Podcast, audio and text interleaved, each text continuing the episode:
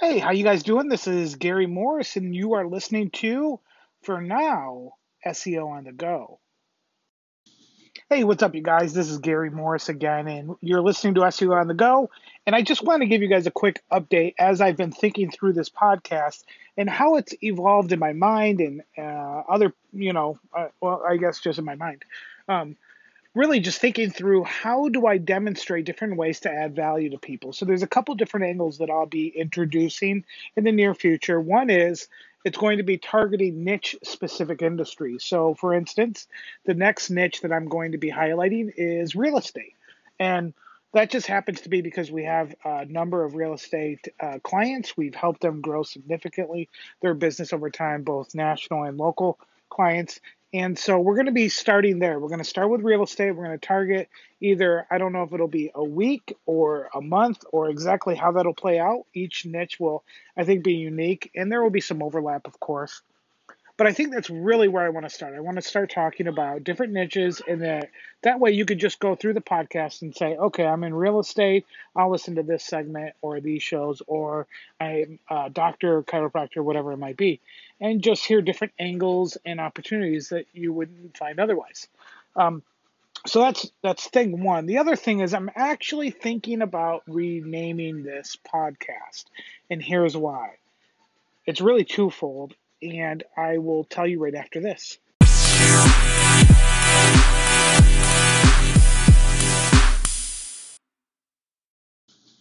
Okay, so two reasons. I'm going to start with the primary reason. The primary reason is that S E O is so important. It's it's very important. It's it's uh, it's only becoming more and more prominent across many different industries. In fact, just recently a report was done, and I can't name it. If you want to know where that was at, hit me up on Facebook.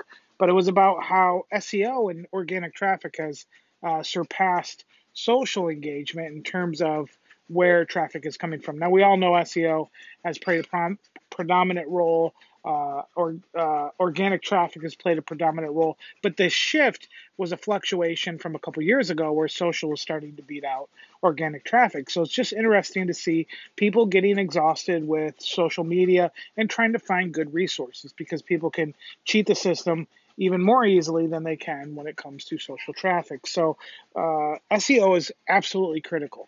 The one thing about it, and the primary reason why I'm thinking about renaming this, is because uh, my, our target as an agency and where we've grown, how we've built a six-figure uh, digital marketing agency in just under two years was um, primarily over uh, different avenues of traffic. And uh, S E O is one of those. S E O is, in fact, uh, the primary focus when we're uh, offering our clients our services. But it's not the only one. Social is is big. It's and it's always going to be big, and it's just going to get become more and more important. Video, it, utilizing social through video and and ads and T V and all of these different ways. There's literally over a hundred different ways that we last time we we ran through a report of looking at what are some different ways that we're driving traffic to our clients' websites. Well over a hundred different ways. And so part of me struggles going, I'm just going to highlight S E O uh, because really what we're talking about is driving traffic uh, through a myriad of different ways to clients' websites. And that's really what I want to help people with. So that's number one. Okay, so here's number two, reason number two. Reason number two is when it comes to S E O, it's so data-centric and it's so uh, digital.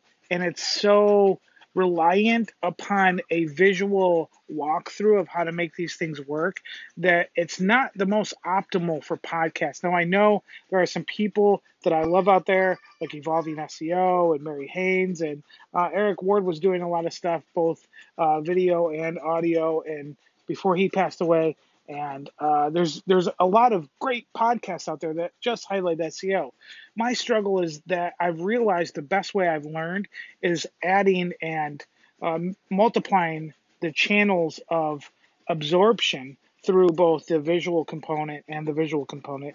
And if I'm just primarily doing S E O, and this podcast is just primarily about S E O, bridging that gap to gap of being able to walk you through some of these technical issues without visually being able to do it every episode is really frustrating, because I know how I learn. So I'm not going to stop talking about S E O. Again, it's the number one uh, component of driving organic traffic for our customers, but it's not the only thing that we're going to talk about. So I don't have a new name yet, but I do just want you to be aware that we're going to talk about driving online traffic. We're going to talk about all kinds of other stuff too. How do you get new clients? How do you do cold emails? How do you do cold calls? How do you uh, create a sales funnel?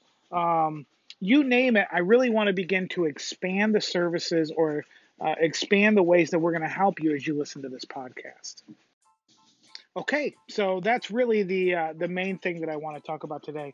Uh, I don't want to leave you without a tip. And so uh, in preparation for next week, when I'm talking about real estate and digital marketing, uh, I came across a great study today that talked about ninety percent of buyers go to the internet first before they're buying a home. And so it's really interesting to know that most of the people that you will come across will have gone to the internet when it comes to buying real estate. And so you, as a real estate agent, need to be thinking through what are the different channels that I need to be utilizing online? Where do they go and where should I go? And how does that correlate with local traffic? Now, if you're an agency owner and you're listening to this, uh, I assure you that you have or Uh, organic, uh, local opportunities. And really what I'm trying to say is you have realtors in your area who can absolutely begin to kill it with your services. There are things that you can offer them that other agencies aren't offering. And so I want to talk about both sides of the coin. I want to talk to you realtors about things that you could be doing if you can't afford marketing, uh, how much you should be putting away for a marketing budget.